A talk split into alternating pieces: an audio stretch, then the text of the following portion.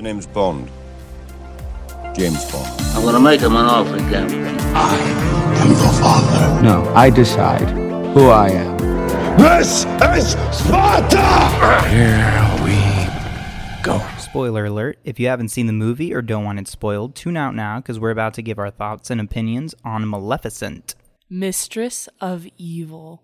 So, yeah, this is the sequel to the, what is it, in 2014? Did Maleficent come out? Um, let me double check.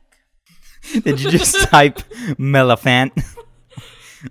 You're putting me on the spot. Like I know. Male- Mal- Maleficent. Maleficent. Oh, I was right. It is 2014. Anyway, so this movie is about the finale to the Maleficent and tying up all the loose ends.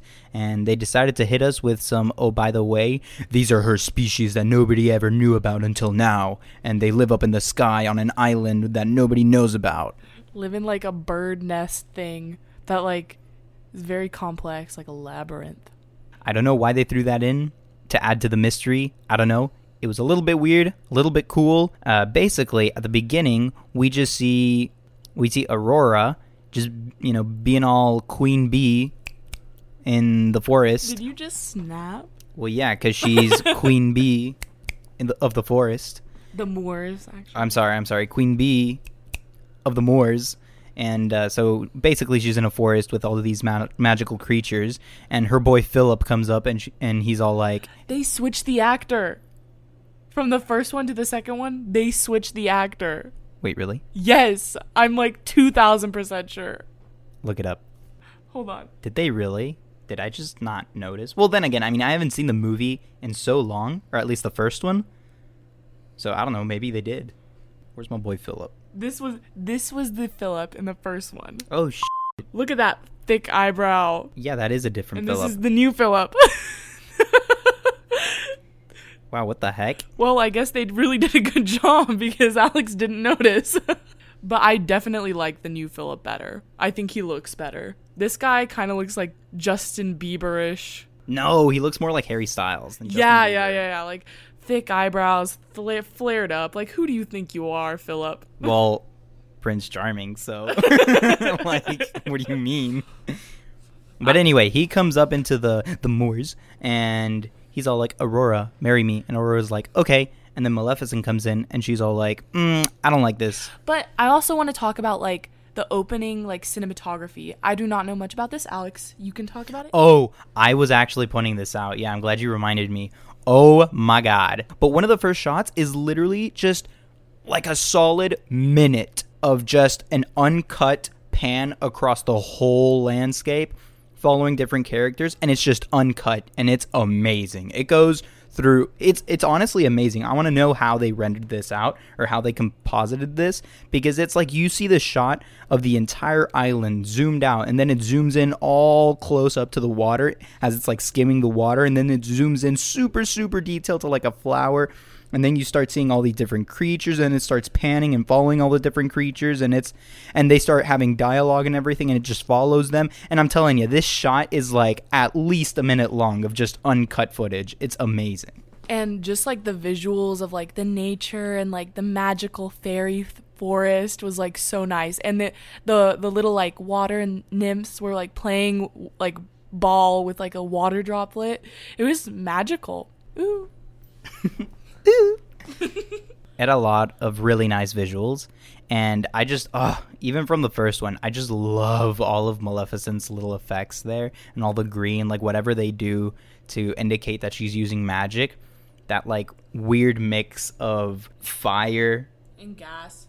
Yeah and like gas and puff. It's just this really unique like magic kind of effect that i really like. But i could like definitely like tell just from this movie that like her powers were like really really really strong. Like they, i felt like they got stronger in this movie almost like the with the effects even. Oh well no yeah for sure. Because one thing that happens is when you know she goes into the whole oh you've discovered your own kind thing uh, and she goes and meets all these people she discovers her true nature and that she comes from this phoenix thing phoenix dragon thing that we know her from the animated movie right? Being the super big dragon. But anyway, they they say it's this like magical power, and she's the last of its descendant, and it's it's all Jurassic Park frozen in this like giant sap in their nest or something. But it was super cool to see all the variations of Maleficent spe- species, and it kind of reminded me of almost Avatar. Like whenever they had like the water avatars and the land avatars, you know? And the air avatars. Well, it, I, I forgot what they're called. You know, the little. The, no, but yeah, I know what you mean. Like all the different subspecies. yeah, because like her wings, like the wings of like the forest avatar people, or of the forest maleficents were like parakeets, and it was really yeah, they were colorful. It was really pretty. But yeah, But they all had those hella high cheekbones. basically, if you like looking at really pretty things, go watch this movie. It is gorgeous. But as far as the actual movie itself, it was very stereotypical in that it's like a classic fantasy story because it had all the same like mood swings and it had all the same kind of like typical dialogue and it had like all the cliches like at the beginning where you know they get invited to the wedding or whatever and Maleficent's practicing her hello and she's like looking at her reflection in the in, in the little river and she's all like hello. it's all like weird, and it's like, come on, like you've never said hello in your life, please. Well, that's just not her character. And I didn't think it was actually that cliche. I actually thought it was like a little dark for Disney. Let's talk about Angelina Jolie as Maleficent. She definitely did. She was a very strong actor in this role. I very much enjoyed her like developing the character and you think that she's already grown so much as a character and like as Maleficent, like she's a she's kind of a difficult person and she's grown so much to like love Aurora and then she has to grow even more in this movie which is kind of hard for her because she she's already grown so much in the first movie So as the movie keeps progressing and everything, like I said, you see all these stereotypical tropes in fantasy movies and all these very common cliches and everything, but then you get to the part where it's like at the end and the end battle and everything, and then it gets real dark and you're like, whoa, whoa, whoa. You know what I thought was kind of funny? That whenever the Moors they went into the cathedral, that was a relatively small church, and all of the Moors fit in there somehow. So they trap all of the little fairy creatures and they're like cute and innocent and kind and they trap them in the cathedral. They're like oh we're gonna have a wedding. And then it's like psych! They lock all the doors. They're the only ones in the cathedral. And this girl starts playing the organ all menacingly and she starts smashing on the keys and these like bombs start coming out that turn them to dust and they die. And you're like what the heck is going on? This is not a fairy tale. I literally, my mouth, my jaw dropped, and I was like, oh my god, there's like kids in the audience, and I'm already crying because, like, oh my god, Fluffles there, there got a mouthful of dust, and now he's dust, and I'm like, it was way too much for me to handle. it was dark you're like what the And heck the girl who played the villain, like the the evil queen's sidekick, she was really intense. I did not like I did not like her but in a good way. Her name was Jenn Murray. She did a really good job. But like as I said, I really did not like her, which I guess means that she did her job. So 100% complete twist. Maleficent dies. and you're just like, what? I did not expect Maleficent to die. But the way she died, like Aurora was like, "Spare the queen, don't kill her," and Maleficent was like ready to go at her and like just kill her. And I was like so ready. I was like, "Oh my god, this girl's gonna die," because she was just so bad. Do it. Yeah, I was like, "Do it," and then Aurora was like, "No, no, don't do it, Maleficent," and I was like, "Do it," and then Now, I, okay. Maleficent's about to like destroy the queen, and Aurora's like, "No, I don't want you to." And so Maleficent's like, "All right, fine." And then the queen's like, "What a fool!" And she pulls out this. She Bow pulls out. arrow. No, it's not a bow and arrow. She pulls out this crossbow, and she's about to shoot at Aurora. Maleficent's like, "Oh!" And she pulls Aurora to the side, and then gets stabbed in the back, and then she dies and turns to dust. And we're all like, "Wow, she just got Thanos." And then Aurora starts crying, and she's like, and then the queen's all like. the queen's like, "This is what you have to do. You have to make your enemies like just like a bull." Like yeah, and speech. she's basic. Yeah, exactly. And then she's about to like kill Aurora too, but then all of a sudden, oh, another cliche: the tears of love bring Maleficent back. Oh my goodness! But this time it's really cool because she comes back as you know the dragon or like the phoenix or whatever they want to play it as. Because it wasn't really a dragon this time; it was more of like it had a Just like a really big bird. Yeah, it had a beak. But then the queen pushes Aurora off the side of the building. Like that's gonna help you. No, no. Well, yeah. I mean, it absolutely is to help you because it's like you think you just won. You're about to beat Aurora, and then oh, giant bird. Yeah, I don't want to get eaten. Push Aurora out. That gives you some time. She runs away. So I got that, but like, damn. Oh, we forgot one uh, essential part though. Um, the evil queen basically puts the same sleeping spell on the king as um, Maleficent did on Aurora because the spindle was still cursed. So she basically like transferred the magic to make the king sleep forever. So he's like past the out this whole movie. And the queen is like going away with her like fantasy of creating this war and everything and blah blah blah. And she's just crazy. No, I, I, I definitely really like that about the movie that they made this queen really well, like thought out and everything. Uh, she was definitely top tier villain. like she she was she was not having it. She was willing to you know basically kill her husband, basically kill her son, kill everything that doesn't even deserve to die. Michelle Pfeiffer played her and she did a really good job. Like I was very impressed. It kind of gave me flashbacks to when she I don't know if y'all saw Stardust, but she played like an evil witch and she did a really good job. I definitely think she has a knack for playing these evil characters. But yeah, overall, it was definitely a really good movie. I really liked it. I think it was a really good sequel. Um, just the only thing is that, yeah, the whole thing about bringing in her new species, uh, I don't know how I felt about that. It felt just, I don't know. It did feel a little forced. yeah, like they just wanted to add this whole extra layer of mystery. Like, whoa, she discovering her own species. Like, I don't know. I, I it was okay. I mean, I thought it definitely added something to the story. Like, But what I liked about Maleficent was that she was the the only one of her kind, or at least we thought, right? And I think that's what was so cool about her. That this one completely different being than anything else in the Moors, and she had all this power, and she was like, you know, the actual leader in this super powerful being. Then when they introduced, oh, she has this entire other species that's out in hiding, it's like, well, wait. So you're telling me Maleficent had never seen this species before? She, she, what? Like what? That just doesn't make sense. Like how could how could she have gone her entire life and never known about them? Because let's also clarify something.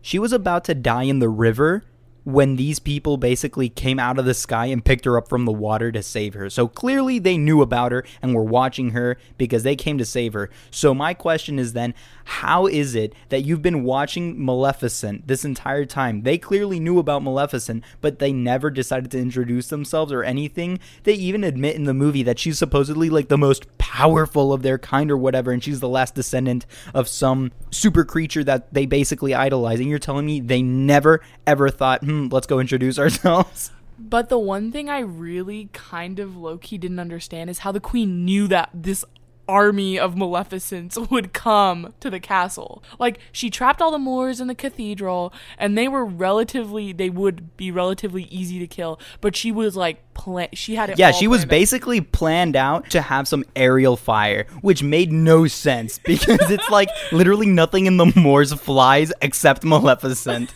And she had like thousands of catapults at the ready. And the like I said, the only thing that flies is Maleficent. So why did she have so many Wait, no, catapults? the fairies like a bunch of little fairies did fly, but like okay, maybe. they don't need like cannon bolts and especially all the iron that they had. No, forget all the iron. Like, how the did they get enough powder to make all those bombs? Like, you're watching this whole scene. It's like the majority of the time, like 50% of the sky is just this pink powder. And you just think to yourself, like, do they have an endless supply of this? I thought this was like they only had a limited amount. like, what? Because it's like you see how many flowers they harvested. It's like a relatively small graveyard. They have to harvest this flower and then extract this like thing from the flower to in order to make the powder that makes the bomb or whatever. But yeah, I, I really didn't understand how they had just so much ammunition. That's that's definitely like 100% one of those things. Again, like one of those cliches where it's like, I guess it's just a movie.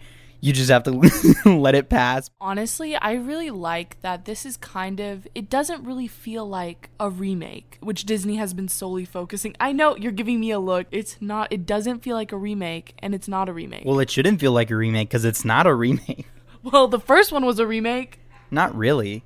Well, I, I like that fact. That's what I said. It's a remake, but it's not a remake. Okay. because it's a it's a very original like twist on the story. And then this just takes that twist further. And I don't I'm not a fan of the Disney remakes, I've said it. So I like this one. I like Maleficent and Maleficent 2 for that reason. I like the movie. I'm gonna give it a. Wait, wait, wait, before we end, before we end, can we please talk about the sacrifice that Fiddle made for her fellow Moors? Was that her name? Fiddle. Fiddle. okay, so like we were saying, so in the church where they're all trapped and everything, the bombs are coming out of the organs, right? And we're all thinking, what can stop this? It's such a okay, that again, again. Did nobody think to just yank the out of the seat where she was playing the organ and blasting those bombs out? Like they're just running around, like, oh, what are we gonna take do? cover, take cover, and they have giant tree people. Yeah, exactly. That's what I was about to say. They have these giant tree dudes who can easily just like whoop, yank her out of the seat and be like, nah, you're gonna stop with the bombs now. But they just like decide to run around and frantically like, I don't know what to do. And so, yeah, one of the three like godmothers. Someone finally has some sense. yeah, She, she. she's a little fairy. She can't yank her out of her seat. Anyway, she flies into one of the pipes of the organ and it's so sad and it blows up right in her face. And so basically, when they die, they just turn into essentially the real life version of what they are. So, for example, there were these little fairy things that looked like dandelions. And so when they poofed, they just turned into real life dandelions. So they were like unanimated and it was really cute and really sad. But anyway, so she shoved herself into the organ.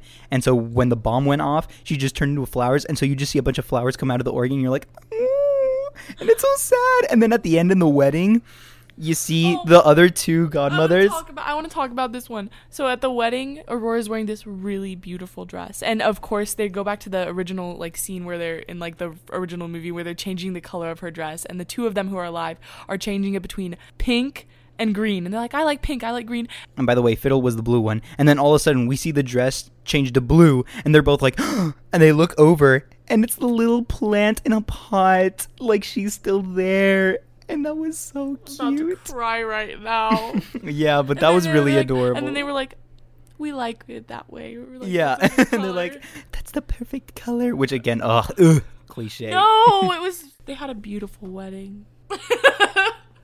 Okay. I'm gonna say it was like an okay movie. I am going to rate it a seven out of ten. I'm gonna give it a six point eight.